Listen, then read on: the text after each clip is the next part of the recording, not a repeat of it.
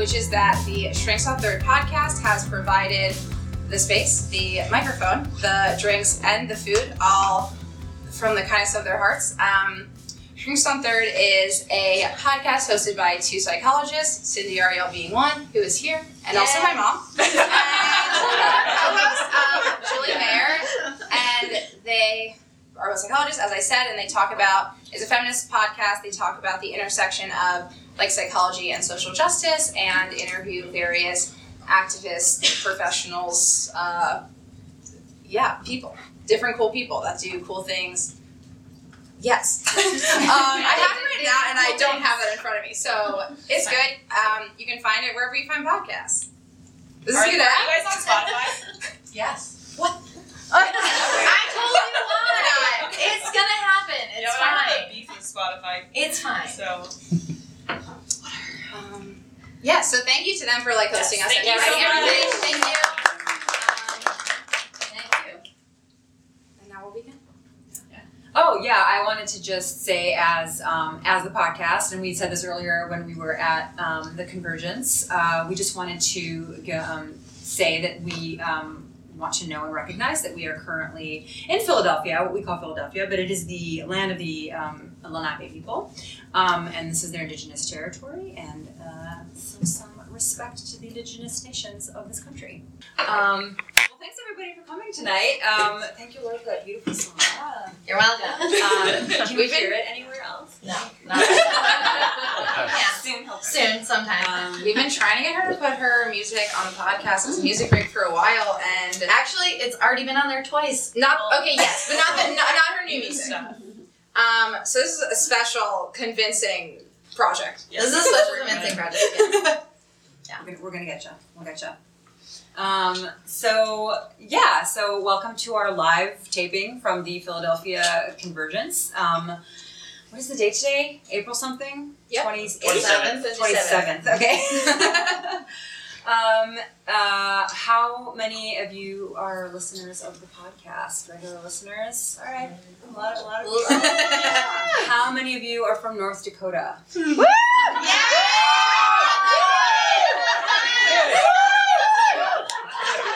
How many of you are from South What is going on there?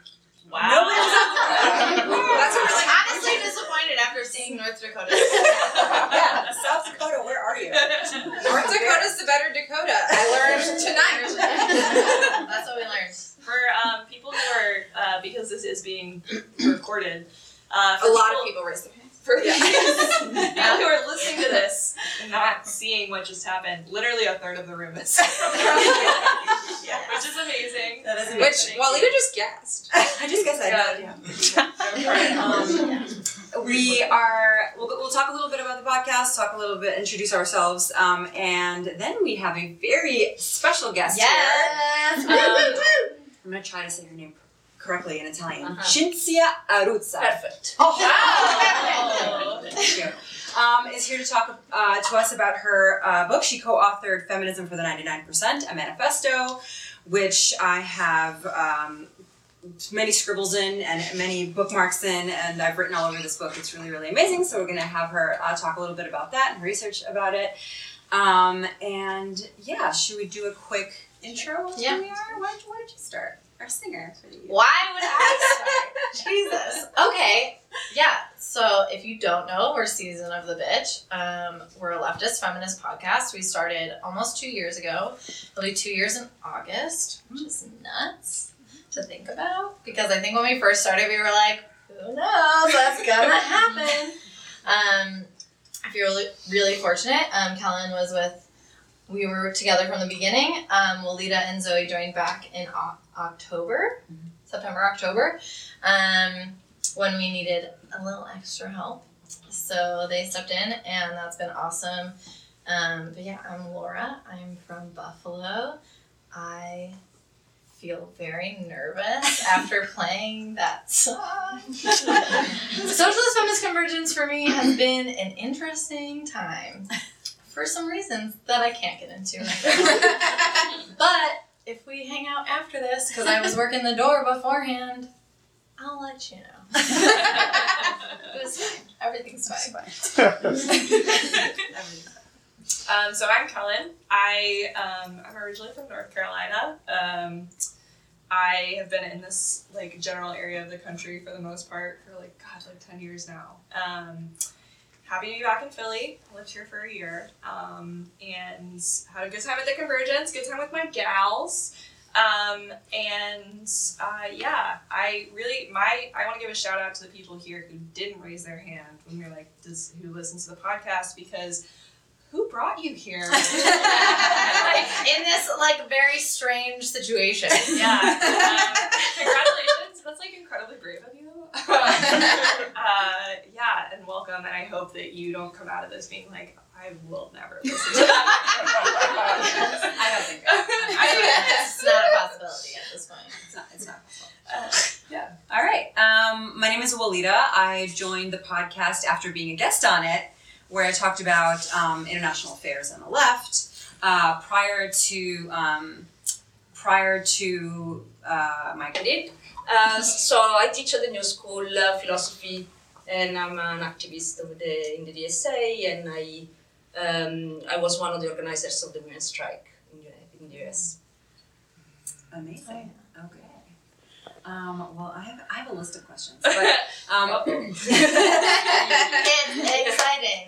I, I have like things I've circled that I want to read out loud to everybody. Um, but why don't you just let's just start simple. What um, you wrote this with Nancy Fraser and Tithi Bhattacharya. Yeah. Um, what brought you all together to write this uh, socialist feminism? Okay. So then Nancy is a colleague. She teaches at the New School with me, and this is how we met. And with Tithi, we met through HM, Historical Materialism conferences, and so on. And then in uh, January 2017, uh, I came back from Italy all excited because I saw the feminist movement there, which was enormous. Uh, and I knew that they were organizing an international, the first international uh, feminist strike uh, on March 8th. So I thought, okay, well, maybe we should, you know, at least do something, a panel, something. Uh, so I spoke with Nancy and Tithi, um, and this is where we had the idea of uh, trying to launch the women's strike also in the United States. Um, and then we started really following very closely the movement and so on, and and uh, um, and we thought that uh, this was really the moment to try to write a manifesto for an, an anti-capitalist, anti-imperialist, anti-racist feminism, um, especially after the defeat of Hillary Clinton. Uh, and what we thought was the beginning of a crisis of liberal feminism. We thought, okay, maybe the time has come to, you know, advance some other form of feminism. So Lots of nodding vigorously. Yeah, we're like, yeah, Yeah, yeah, yeah, yeah. Yes, 100%. We're gonna like pull a muscle in our neck. Yeah. Um, that's incredible. It did come at a, at a very good time. I mean, socialism's on the surge Yeah. everywhere. Yeah. Um, it's really something I never expected to see in my lifetime, but I'm so happy that it's happening. And I'm so happy that there's an alternative now. At least, I mean, there's always been a sort of leftist, socialist, feminist movement, but it's becoming so much more prominent now, and it's becoming so much, something that's talked about. Hopefully, we're moving and pushing it toward how, the larger conversation about feminism um, in the United States, uh, which is very badly needed, um, especially here. Uh, so, um, so you talked about the women's strike a little bit, um, which was different. It looked a little different in Europe, I think, than it did in the United States and perhaps even Latin America. Like it, it looked different from how it looked here. Um, how did they sort of grow and, and happen in Europe? Like, and it, I feel like the cities there, the women in the cities there, really took to the streets in ways that I've seen a little bit of here, but not at the scale Yeah. that that I saw was happening over there. Yeah, no, there is no comparison. I mean, Yeah. um, in terms of women's strike, uh, in the sense that uh, um, what happened, I mean, the, the movement started in Poland and Argentina. Um, Poland organized the first uh, women's strike in September 2016 because there was a law proposal to ban abortion entirely.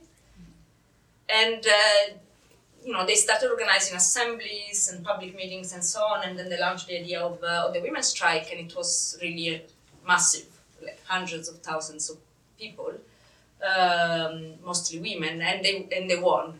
And I think the fact that they won, I mean, at least you know they they, they, they managed to stop the ban uh, for a while. Of course, you know the government is a you know, far right government, uh, Christian Catholic fundamentalist, and so they keep trying, but uh, they managed to really stop the ban for a, for a while. And I think this really galvanized um, you know women around the world. Like it was really a, a crucial moment. And then Argentina, in Argentina, they, they, they, they launched the idea of a feminist movement, uh, feminist strike against uh, uh, gender violence. In Argentina, they had been uh, working on uh, uh, organizing an anti-capitalist feminist movement for 25 years. So this this doesn't come out of nowhere. in the sense, they really worked very hard. They organized every year national assemblies of the uh, of the you know feminist movement and so on. And they especially managed to involve a lot of um, women unionists, rank and file unionists, who then uh, pressured the union leaderships uh, to call, you know, to endorse the strike and uh, and use the feminist movement actually also as a way to democratize their own unions. Um, so from uh, then from you know Argentina spread you know slowly everywhere, not, not so slowly actually, like Italy like organized so every November, there, every year in November, there is a, a, a UN International Day Against uh, Gender-Based Violence. Um, and uh, we never organize anything here in the States, but uh, it, it, the movement has actually uh, organized a lot of uh, mass demonstrations in November. So, for example, in Italy, the first mass demonstration was in, uh, in November, and, the, and that is where they decided to launch also the feminist strike. And then it kept growing. Yeah. Yeah. Yeah, there were so many people in the streets. Yes. I was curious. So, you know, you mentioned this like moment of crisis, essentially, where we're very much faced with liberal feminism. And I think that in a lot of ways that is the crisis because if it was this feminism for the 99% that you outlined in the book, um, I think a lot of the issues we see with liberal feminism would fade away. Um, so I guess my question is what is your advice for people who are interacting with a lot of liberal feminists on a daily basis I mean, you mean like you know grassroots Yeah. people? Okay, yeah. no, because you know like yeah Bill Sandberg for sure yes, exactly Sheryl Sandberg is not someone I want to even talk to so like this is like my Yeah, exactly. coworker my nonprofit in Buffalo New York but I, coworkers that like to read Lean In, for one could have. yeah, Yeah. could have read Lenin. yes. Um, I mean, I would tell them to read my first book. So that's what we're always like, and listen to our podcast. yeah, no, but I would, you know, try to engage them in, in a conversation to show how, at the end of the day, um, a kind of feminism that, you know, has replaced anti-sexism or, uh, you know, led the fight against uh, mi- misogyny um, and against capital with, you know, the, the notion of diversity or choice and so on. Or uh, uh, the idea that, um, you know, we should all be happy about uh, having more women CEO because you know in a trickle down way this will liberate us all magically clearly has not worked you know like we can show like even empirically that clearly this has not uh, had a- any effects um, in terms of you know liberating uh, the large mass of women especially working class and racialized women um, and then I yeah I would you know engage them to speak about uh, what can actually be achieved within these kind of social relations. I mean, feminism has always had two souls, you know, like from the very beginning, like they, they always had a liberal soul. Um, so the, with the idea of uh, reaching uh, uh, gender equality, but without challenging the social order as such. So it's so which means you know that then uh, women can reach um, equality within their own class. So then, then it becomes clearly a project for uh, you know the elite, the elite, elite women who want to be uh, equal to the men of their own class. But this has no consequences whatsoever for the rest of the world. Um, and then there has always been a, a socialist or anti-capitalist or anarchist soul uh, of feminism that has always combined uh, uh, feminist struggle with class struggle, with the um, you know the, the struggle against capitalism, against the state, and so on. Um, so I would you know probably ask them uh, um, what this soul this liberal soul of feminism has actually produced in terms of uh, um, women's liberation or uh, you know, queer people's liberation. You actually have a really interesting quote in the book that has to do with this that I wrote down. Um, equality abolishes hierarchy, meritocracy diversifies it. Yes. So when you're talking about uh, the meritocracy of American society, where just put yourself up by your bootstraps, and if you work hard enough, you can do it. But all that does is keep the, keep the power structures in place with just more people who are not white men, white straight men at the Yeah. top, um, which, like you said, is utterly meaningless. Yeah. I mean, great for them. Yeah. You know, but you. And we What heard brings me. yeah. And what we in one of the panels we're at today, they were talking about like the like bootstrap initiative, which was just like. Does anyone remember the context more? Why? Yeah, but basically they were talking about like bootstrap initiative, of just like you know, pick yourself up, figure it out. yeah. So It's a lie. Yeah. It's a lie we're told. Yeah. Um, so I want to talk a little bit about social reproduction, uh, which is not a term that a lot of people are familiar with. If I if I were to just talk to my friends about social reproduction, they'd be like, "What are you talking about?" Um, I think we should just stop for a second. yeah, let's. Is someone coming in, or is it the wind? Come on in. Hey, hey, hey, hey. Come Welcome. on in. Really sorry. No, it's totally okay. Oh, no, no, you're totally oh, good. Please grab a seat. Yeah. Yes. Make walk yourself comfortable. Okay. That includes peeing. Yes. Yeah, go for do what you gotta do. Yes. Don't worry, we'll we'll definitely edit this part out. That's why I was like, let's Something that we tell all of our guests is this is not gotcha journalism, and Yeah. so We'll edit it we edit it and it's fine. Yes. We're, yes. we're not saying sorry.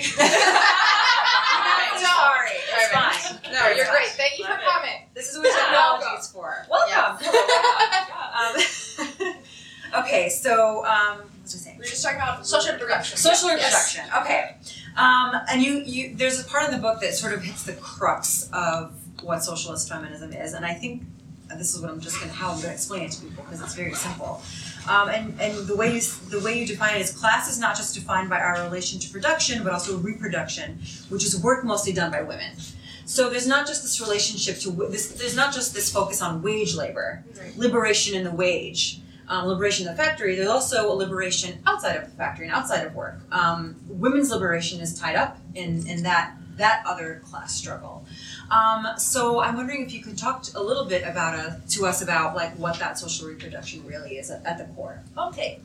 So the the idea is uh, the social reproduction of labor power, uh, which is you know Marx's concept. Uh, so the level of education and so on. So um, social reproduction indicates the kind of activities and labor that uh, uh, serve the purpose of reproducing uh, our capacity to work.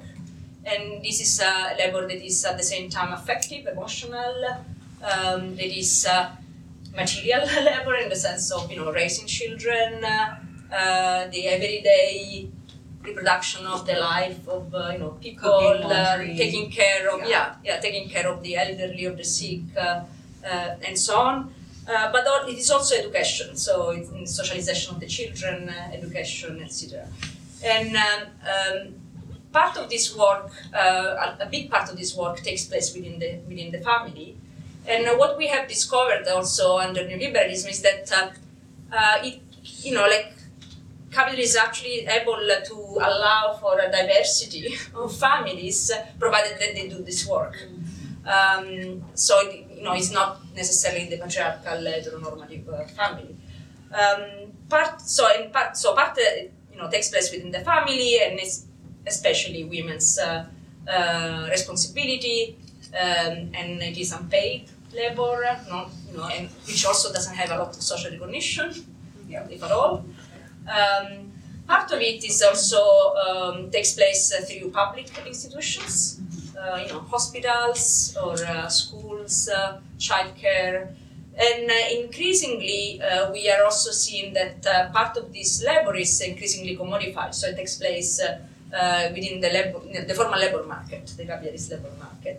And uh, when this happens, it is uh, especially not only especially women, but all, uh, especially racialized and immigrant women. Uh, why? Because, and this is the key point, under capitalism, social reproduction has become separated from production for profits, uh, although not entirely separated, uh, because now it is be- becoming, part of it is, is becoming production for profits. Um, and uh, it is subordinated to production for profits. So, in other words, social reproduction uh, costs a lot because it's a lot of labor. Um, and uh, it's a lot of human labor that can uh, not very easily be replaced through machines. I mean, you can replace you know, laundries, yes, of, of course, but childcare. And yeah, they tried. I was reading, for example, um, that um, Facebook, uh, you know, put forward a prog- you know, an educational program for uh, schools. I don't remember in what state this was implemented in a number of schools, and basically, you know, kids are using now softwares and apps uh, uh, for uh, their education in the classroom, which means they don't interact with other uh, with the other kids anymore, and the teacher has the role only of a supervisor. And what is happening is that all these kids are getting extremely anxious and uh, are you know having a panic attacks, anxiety, sleeping, you know. Um, so you know, teachers uh, uh, pa- and parents and kids are actually telling uh, Facebook to you know get lost Yeah. with its with its ideas about uh, uh, replacing teachers with machines. So I mean, there, there is a, a big part of uh, um, care work or social reproductive work that includes emotion and uh, interpersonal exchange. Uh, the exchange of affects, ideas, and so on. So this cannot be easily replaced. But this means that it's very expensive because it's human labor, uh, and uh, therefore there is a constant pressure um, on the side of capitalism to uh, decrease the cost as much as possible. And how this is done by having women uh, working for free within the household, uh, or by attacking labor rights, labor conditions within the sector of social reproduction, uh, and by importing immigrant labor or using uh, racialized uh, labor because it's cheaper. Right. Um, so, and these these structural conditions then produce the the, the, the, the framework uh, in which um, within which then uh, uh, gender oppression uh, can uh, proliferate, reproduce itself, continue, and so on. Yeah. What? I was gonna say really quickly, Yes. um, which is literally what people say. Like they're like, if it, I know that Laura's talking on the podcast, she was like, let me just interject really quickly. I just wanted to say, I would like us to like also open it up to questions, Yes, and yes, then we can also still. But I wanted to like, Yeah. If Yeah. you all have questions for any of us or for Cinzia, like, please interject or like let us know in some way. We would love to Yeah. facilitate that. Um, Do people need to get closer, or is the room mic like? I think it's fine. Okay, cool. I think it's fine. checking. But Yeah. um, Cool. I would love to bring something up. When you talk about institutions as, you know, a source, a site of social reproduction, I think about teachers, um, and I think about this myth uh, of the teacher as this politically neutral, blank um, uh, conveyor of information, which is diametrically false and ultimately is going to um, favor those teachers who have oppressive standpoints because they're able to frame their information as neutral. Yeah. Um, yeah. and I consider every every choice that you make about what information you choose to teach or not teach is a, is politically motivated. And so, what does a real future of education look like in which we actually use schools as a site of real social reproduction of, of values explicitly rather than kind of implicitly sneaking in? And I speak as as a teacher. Mm. Yeah. A lot of aggressive nodding with that one Yeah. too. Just narrate Yeah. for the for people Yes, listening later. yes. a room full of aggressive nods. I, as someone who, so I worked at an elementary school for a while. I work with high schoolers now. Um, one thing I would number one say is like get rid of standardized testing because I think like that for me was like number one in narrowing what I was teaching, mm-hmm. and I think having I- I now teach in a nonprofit standpoint, so like I'm outside of the school system, so I can teach whatever I want, which is kind of incredible. Like, who gave me this freedom? literally, I had I had 17 year olds coming up to me the other day, being like, "Laura, capitalism isn't good," and I was like, "Yes." I yes. Tell me more about your thoughts about this. So, um, I think I think teens and younger. I've worked with preschoolers before. Like I think that the kids are ready. They get it. Like we all get it. Your instinct is not capitalism. Mm-hmm. Capitalism is something that is fed and shoved down your throat for so many years mm-hmm. that you have to then unlearn. Mm-hmm. But it's not something that I think kids like have this intuition about. And so for me, and in terms of education, it would be like get rid of standardized testing because then you have the freedom to understand education in a whole different light. Like when there's these standards, I feel like what that's doing is leading to giving too much voice to an oppressor, like you were saying, where like the type of tests we know exist, where slavery isn't talked about in history books. Mm-hmm. And also like Pearson Corporation. Right. What's Yes. their interest? Right. Yeah. Exactly. And so it, it's just it's totally wild to see these incredibly smart, talented, wonderful children failing at our school systems because they're like, I don't understand this rule set that you've developed. It's But totally arbitrary. but they're the ones that are right, and like they're the ones that are also suffering for this arbitrary version of correctness. Uh, yeah, I would Yeah. also add, um, as uh, also being in education, but on the, the college level, it is funny by the time that you get there and also teaching at, I guess, what would be considered an elite institution. But um, could be not- an Ivy League, but Not Who's not say? could be Who's to say? considered an elite institution. Is an elite and, institution. and I school. Ah, I teach at Okay. Columbia. Um, okay. Even called elite. uh, It's fine. Now I'm the one breaking out It's of fine. Um, for the record, I hate it there. Anyway. no, I, I love my students. Um, but it, it is funny because a lot of them are coming from very, I think, backgrounds in which capitalism not only makes sense but is um, is it will benefit them. That they are the beneficiaries of the system that we're functioning under, and that's certainly not the case for all of them. And they're some of the most interesting conversations I have are after class with my students who actually from a very almost like shockingly young sort of point or early point in their education are like you know i recognize that i'm here to legitimize this institution.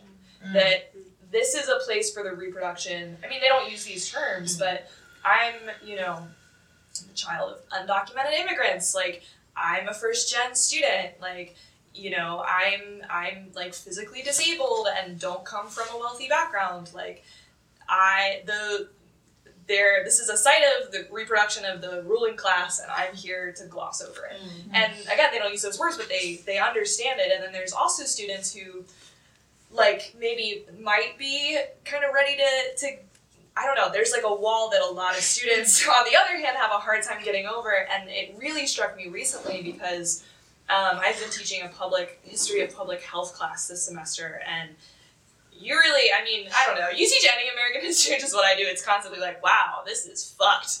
Um, but we were talking about um, like a lot workplace disasters as like a site of public health um, crises, and I sort of did an, uh, a an um, an activity with the class. I was like, okay, let's put you in the position of somebody who's working at um, a mine where you're inhaling silica dust and literally like watching the people around you die because your lungs are turning into bags of concrete what do you do? Like, what are your options? Let's go through them. Like anything. So, like, go to the doctor. Like, what what good comes out of that? Why might you not be able to? All the way to like, you know, organize your workplace, go on strike. And it, we walked through all those things together and they, you know, like worked through what do you do in sort of these like very charged class interactions. But nobody was like, like, arm yourselves and overthrow like, see the means of production. And I was like, interesting. that is what Helen is teaching them. But I was gonna, yeah, I was gonna add an anecdote because Laura said like the kids are ready, and my friend's daughter was running for her like I don't know eighth grade class. Pre- she's twelve, whatever seventh or eighth grade like class president, and she was running against a white boy. And I guess he was like repeating things he heard from his parents or something, and he was just like slandering her campaign, being like, "She's a communist," and she was like, "Yeah." So, you know, even probably two years old, like everything becomes a competition and uh, they need to perform. And, uh, and being in the classroom means, you know, to be ready to perform, like passing the test, uh, uh, winning the prize, and so on. I think this is uh, this must be really destroyed, like, swept away. This is terrible.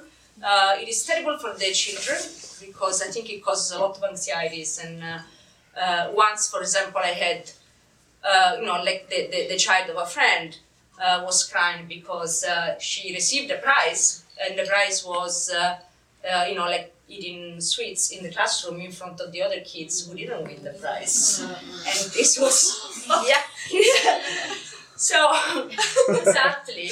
Uh, so it causes really a lot of uh, anxiety to, to, to the kids, but also it socializes them as competitors in the labor market, as uh, uh, constantly focused on uh, somehow performing, succeeding, uh, getting there, and so on. And I think this is the, like the um, you know the opposite of what education should be. Yeah, totally. I so I in Ithaca, New York, ran a forest preschool, which is a really weird job that I had. I was like, yes, let's run around in the woods with two to five year olds. It's fine.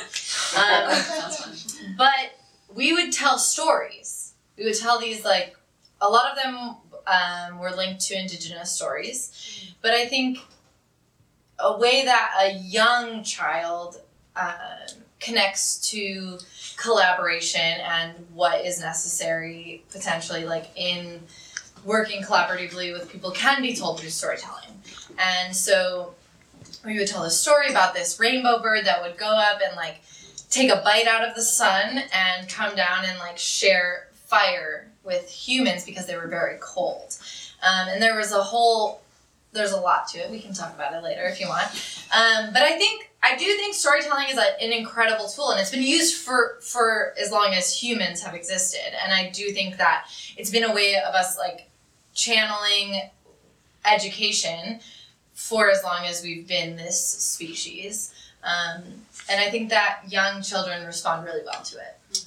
I think also something I was just trying to look it up because um, I don't remember anybody's names. Uh, who the fuck is this? Um, but I was reading. Uh, I, I read like a snippet of something. It was fr- a French guy who was writing in like the seventies.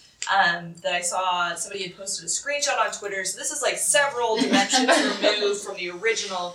But um, It's absolutely factual. though. it is no, but it, was, so I was I, I was trying to come up with an attribution, but I, I can't. Um, I will go back and hopefully put this out into the world at some point. Um, but I read something recently about the role of toys in socialization, particularly with small children. So like we have obviously some of the you know like like you know little Betty Crocker and like the you know toy vacuum cleaners and stuff like that. They're- trucks. Right, like there's clearly like you know I think well sort of hashed out the, the culture wars over children's gendered toys, um, but also this idea that even like like sort of plasticized toys, whether they're gendered or not, um, completely restrict the sort of child's imagination. That you even if you remove the sort of gendered aspect of preparing children for the rules of social reproduction, which removing that is a big step to begin with. But even if you but even if you remove that, you're still working within, you know, here's a set of toys, here's a set of possibilities for what the world looks like. You know, you still have um, you know, your kitchen and your vacuum cleaner, but you have your your doctor's set, you know, you have your dolls that only come in so many forms. Um, you have, you know, your t- dollhouse and that's what that's what homes look like.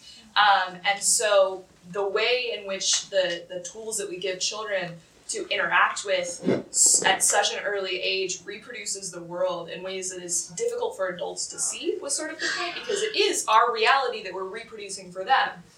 So one of the points that this guy was making was like if you look at wooden blocks like those are so basic and children can take them and turn them you know they're animals they can build things out of them they can you know use them to fight each other if that's what they want to do but um, there is again and i really i hate when people do this and i'm doing it right now. Can't cite my sources but um, one of the most interesting things that i've read recently has been this sort of snippet of theory about the ways in which even just like the the objects that we give children really limit their ability to imagine imagine another world that another world is possible. And we have this idea drilled into us from such an early age and it is intentional that this is the only world that we can live in. Um, and it's such a harmful message. Yeah. So the answer is you have to take away their toys. what, what Colin was saying really reminds me of like I'm obsessed with Emma Goldman, so sorry. but like Emma Goldman wrote a lot about anarchism of the mind and freeing the mind and she talked about it a lot in terms of government and also in terms of patriarchy and in terms of religion. Like thinking really freely without these boxes kind of caging in our minds and what is possible. And she also wrote in this extremely accessible way about her ideology. And I actually was thinking when I read your book that you did the same thing. That I really feel like there's so much power in taking like the academic language veil mm-hmm. off of things as someone who's in academia for a while, like taking that away and I think honoring the lineage of Emma Goldman, of Angela Davis, of Assata Shakur, of the Riot Grrrl movement, and having this really accessible language that is really pushing forward um, open ideas. And I think going back to your question, but also just like also going back to your incredible book of like education is best when we don't have these like weird rules in place. That's like, yes, we must cite Michel Foucault in everything that we talk about or whatever. Like I don't want to play by those rules. No one wants to play by those rules anymore. And I think like your book does such an excellent job of really like breaking that down and making it really accessible for people. And I think like working with children is the same thing. Like we don't need to have these rules in place. We can under we know I think intuitively, but we've been told by this patriarchal like oppressive system that to doubt ourselves. Like we know what real knowledge feels like, what it, real knowledge looks like. And I think that like owning that and really pursuing that is where the power lies. I think that's a good point.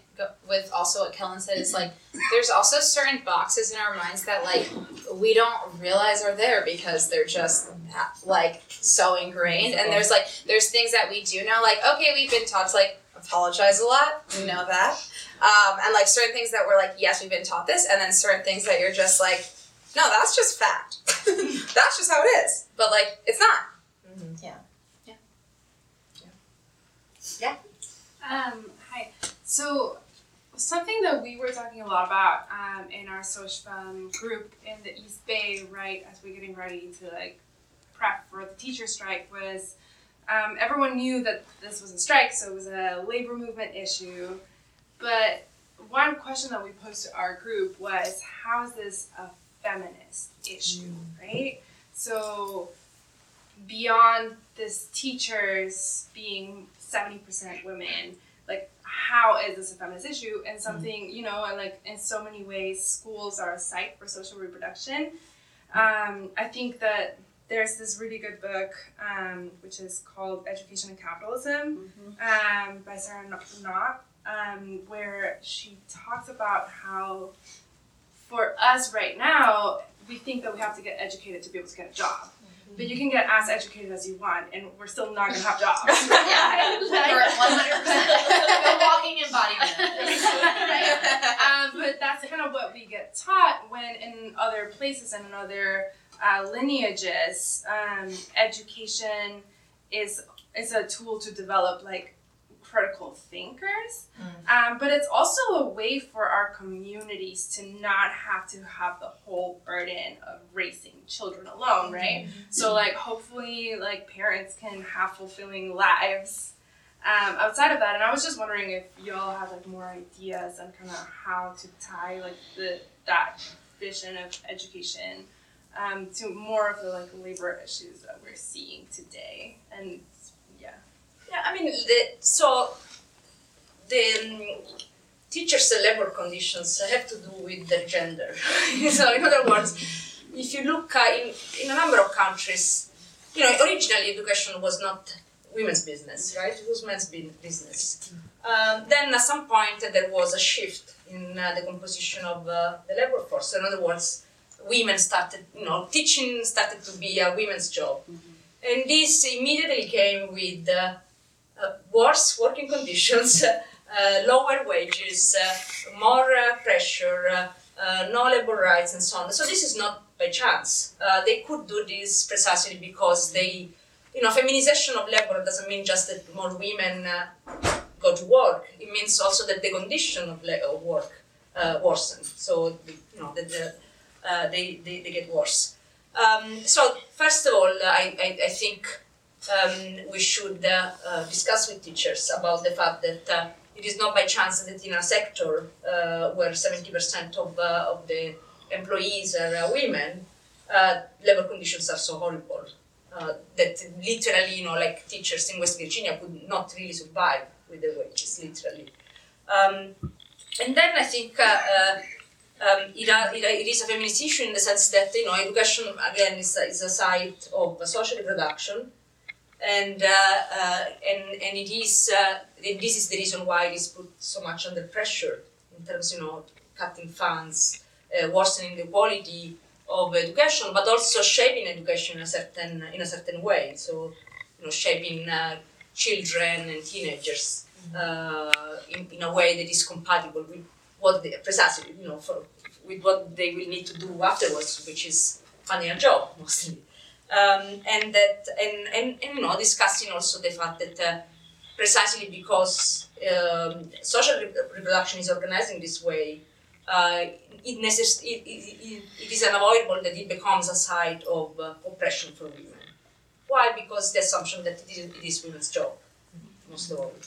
Um, so I think what we need to do is to show, you know, to place education within a general vision, like a general analysis of how our societies work, uh, to show that there are uh, structural reasons why education is uh, uh, under pressure and why labor conditions could it very well. Um, so I think you know the work we should do is yeah to show that uh, you know the conditions they're the condition they're living is should it can be understood better if we take into consideration what is the role of education in general, and also um, multiplying uh, opportunities uh, uh, of discussion and conversation among women workers. Because uh, you know, at, at the end of the day, I was reading uh, some uh, data that um, the you know the year 2007, 2018, 2019 uh, is the year with the number um, the highest number of strikes since the 80s, since Mm. mid 80s. Uh, but who went on strike? It was women.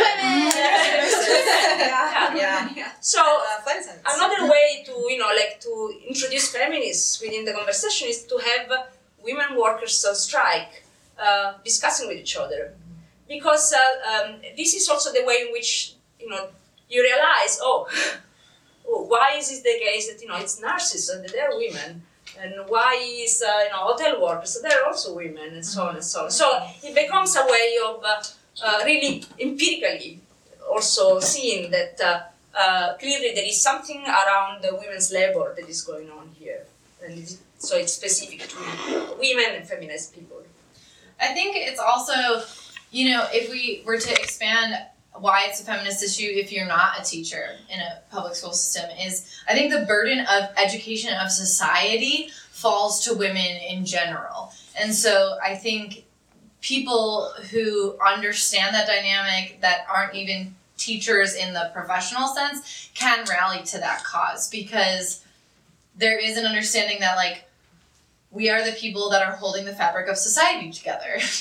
That's just we know this empirically in general. Yeah. Like we just know this to be true. And I think that it is a feminist issue even if you're not a teacher, even if you're not an educator, because if you don't consider yourself an educator, you probably still are one. Um, I also think another another way to kind of th- this goes back to like how do I talk to my liberal friends about this stuff? big question. Um, well, I think one way because I think people who are not on the left but who are liberal um, are very conscious of gender. That you know identity as a sort of general construct is something they're conscious of in perhaps the wrong ways. Um, and it, I think it, this is a point at which you can sort of approach them and be like, wow, it's really weird how like women get paid so much like wage gap, right? Again, maybe not they're not focusing on it in like quite the right way, but you can. This is a point at which you can sort of approach them on things like teachers get paid shit. Everybody knows that, and it's it's interesting that that's like that's a feminized profession. Like look at nurses, another you know example. Um, there's a lot of um, literature uh, on the fact that like men in nursing rise through the ranks way more quickly than women do. They get paid way more. Men in feminized professions rise to the top very, very quickly. Um, and it's because men's labor is always valued above women's. And again, this is we're functioning within sort of a gender binary here, which I totally recognize. If you go get into a point where you're not functioning within the gender binary, then people are even more devalued. Um, But having these kinds of conversations, like, wow, isn't it kind of weird how that's always how it goes? And like, we, Is there a pattern? right, right. You know, and like like the wage gap is is a starting point, but then you if you bring it away from like compensation of CEOs and down to on you know a working class level, because this is you're taking this conversation that is on terms of these that people understand and are used to having these kinds of conversations, and then you bring it into a a working class kind of um, a sort of arena of labor, and b into an arena of labor in which people are there's so much um, you know, worker activation that strikes are happening, and then you can very much like bring the conversation into like, wow, those teacher strikes, like that's really cool, huh? Like we should talk about that more. Like, did you Sara Nelson? Like, you want to talk about Yas Queen? Like, talk about this socialist like leading the flight attendants union. You know. Yes, Um, queen, go on strike. um, but I do think that there there are these like sneaky ways that you can bring people around, use the terms that they're used to using, and bring them into this conversation about labor militancy that can be, um, I think, very activating for sure. It's funny you say that because I just want to say really quickly. Um, I know that you have a time limit here. yeah, that's yes. I was just about to say that. So I was, yes. Okay, great. Um, we are coming up on time, um, but um, to, to sort of bring it all in and how to talk to liberal women and how to encourage these things with this wonderful book is um, there's a fun thought experiment that happens in this book where we talk where they talk about like okay well if all of if women all over the world all over the world stopped doing the their unpaid labor um, the world would come to a grinding halt. Like, imagine every woman in the world just stops doing literally anything. Don't cook, they don't clean, they don't sweep up, they don't go to work, they don't do anything. They stop everything they do at work and outside of work. Um, the world would come to a grinding halt. If men stopped all of their unpaid labor, Bye. anybody knows. I don't know what would happen. Like, it would be fine. We'd be fine. The world would go on. Which, which In Italy, would be fine. I mean, like they don't do anything. in Iraq, same thing. Everything would be as normal. Um, Which really visibilizes that idea, that concept, Yeah. visibilizes women's invisible work that we do Yeah. to, to reproduce the world The day. finance sector would crash and everything would be better. um, so yeah, I guess I guess we're gonna wrap it up there. Um, no, but this was uh, precise. This is precisely the, the brilliant idea of this feminist movement, uh, of the feminist strike, because feminist strike is not just paid labor, but it's also wage labor, and uh, and you know the movement, uh, you know, in various countries has found uh, you know creative ways of organizing because what it means to organize a strike of unpaid labor, and uh, and also it is necessary labor in the sense, you know, like what do you do? You don't take care of your child or, uh, or your you know like uh, elderly parent and so on. So it, it, it, but it is a way precisely of making a political point. And also, uh, for example, in Spain or in other countries, what they did was to organize some, uh, you know, uh, collective uh, childcare or uh, other um, social reproductive uh, services, uh, where men who were supportive of, in support of the strike went and do the work and did the work. So this is a way because clearly, I mean, this is not really labor that you really can stop because it's our life. you know, uh, you can make the political point uh, that uh, you know if we strike from reproductive labor, then what happens? And you can uh, try to find ways to replace the labor that you were supposed to do with you know forcing the man to do it for once. Um, but I think it is. I think it did play an important role in making this enorm- the enormous importance of, of this labor visible. Uh, so and uh, and you know often the movement receives criticism how what it means to organize uh, uh, the social reproductive uh, strike. These you know strikes are only in the workplace and so on. But what what this criticism is is that uh, uh, this is a political move. Uh, it is a you know form of political strike that is making a po- very specific point about women's labor, and it's also making the point that uh, you know women who don't work for a wage are also part of the working class. They Yeah, they're still working. Yes, something. I'm gonna just do a closing, but uh, I'll wrap this up. But when we did an episode with the teachers strike in LA, and one of the teachers was like, of course, people are saying like, you know, you're doing bad things for the kids. You're not teaching them. You're not in the classroom. And she was like, we're doing this so that like the kids can see that you Yeah. can go on strike. Like you can make demands for what you need, and like this is for them. Like they're learning from this. And, and it can be a way to win those demands too. Yeah. You know, there's a way to take that that very barbed accusation that you are letting children down, and it's the same thing that nurses did when they were getting ready to strike in New York. Was to say, you know, we're not letting patients down, we're doing this for patients. And there is a way to take the, the sort of feminized expectations of care that are weaponized to prevent women from organizing, for to prevent feminized people from organizing, and to say that no, we're not just doing this for ourselves. You know, this is a collective movement that goes beyond our needs. Although, obviously, it is completely legitimate to strike for yourself, your Yes. own wages, and your working conditions. Yes. By the way, speaking of about strike, can I give a Yes. information? Yes. yes, yes, yes. Please. No, I just learned that the nurses of the Hospital Montefiore in the Bronx voted down the contract. Oh! So I wanted to, you know, cheer this uh, Alright. very brave